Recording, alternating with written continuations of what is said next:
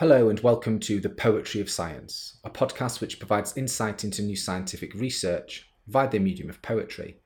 I'm your host, Dr. Sam Illingworth, and each week I'll be introducing you to some of the latest scientific findings and sharing a selection of science themed poetry. If you enjoy this podcast, then please consider giving it a rating and leaving some feedback in your podcast directory of choice. And if you really enjoy it, then why not share it with a friend?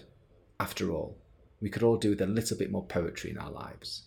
In this episode, I'll be exploring new research which has discovered that the way a fish swims reveals a lot about its personality.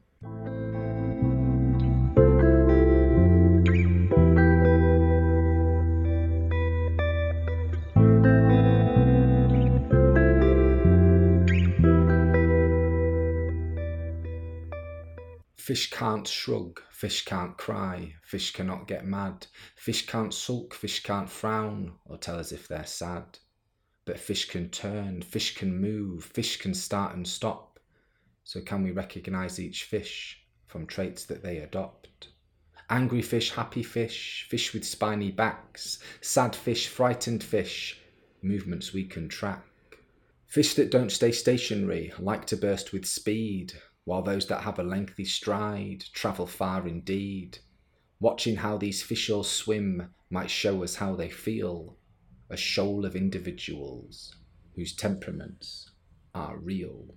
This poem is inspired by research published in Ecology and Evolution, which has discovered that it is now possible to determine a fish's personality by observing its movement.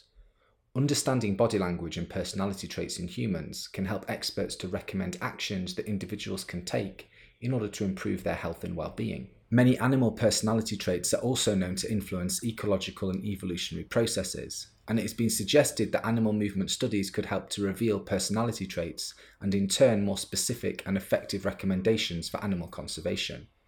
New research suggests that we can reliably measure an animal's personality simply from the way individual animals move, a type of micropersonality trait, and that in turn, this method could be used to help scientists understand about personality differences in wild animals. In this study, researchers filmed the movements of 15 three spined stickleback fish swimming in a tank which contained two, three, or five plastic plants in fixed positions. Using high resolution tracking data from video recordings, measurements were made of the directions that the fish turned, how often they turned, and how much they stopped and started moving. In analysing this data, it was revealed that each fish's movement was very different, and that these differences were highly repeatable, so much so that the researchers could identify an individual fish just from looking at its movement data. This finding suggests that we might be able to quantify personality differences in wild animals simply by getting fine scale information on the ways in which they are moving, thereby providing a robust way to analyse individual personalities in species that are otherwise difficult or impossible to study. Further work is now needed with other species to see how general this phenomenon is, and if the same patterns are seen with land animals or flying species. Now that you've heard the science, let me read the poem to you again.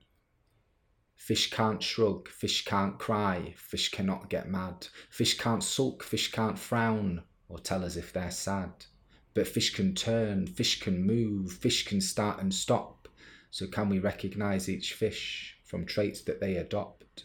Angry fish, happy fish, fish with spiny backs, sad fish, frightened fish, movements we can track, fish that don't stay stationary, like to burst with speed, while those that have a lengthy stride travel far indeed. Watching how these fish all swim might show us how they feel, a shoal of individuals whose temperaments are real.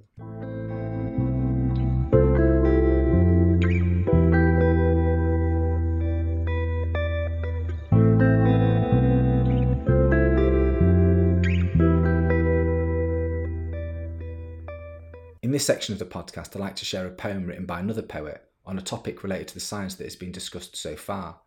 In this episode, I will be reading Fish by Mary Ann Hoberman.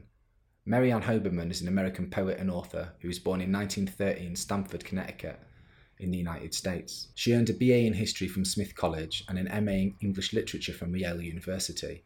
She co founded and performed with both the Pocket People, a children's theatre group, and Women's Voice, a group giving dramatised poetry readings. And ever since her first book was published in 1957, her primary occupation has been writing for children. She has since authored over 50 books of verse for children, and her poems have been widely anthologized and her books have been translated into several languages. She is also the recipient of a National Book Award and the 2003 Poetry for Children's Award of the National Council of Teachers of English. Hoberman also served as the US Children's Poet Laureate from 2008 to 2011. Fish by Mary Ann Hoberman. Look at them flit, lickety split, wiggling, swiggling, swerving, curving, hurrying, scurrying, chasing, racing, whizzing, whisking, flying, frisking, tearing around with a leap and a bound, but none of them making the tiniest, tiniest, tiniest, tiniest, tiniest sound.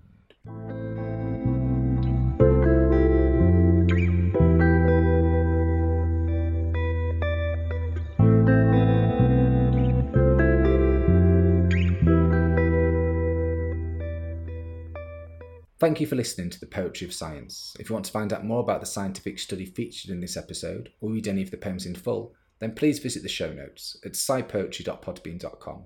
That's scipoetry.podbean.com, where you can also find out how to get in touch with any questions or comments you might have. Thanks for listening.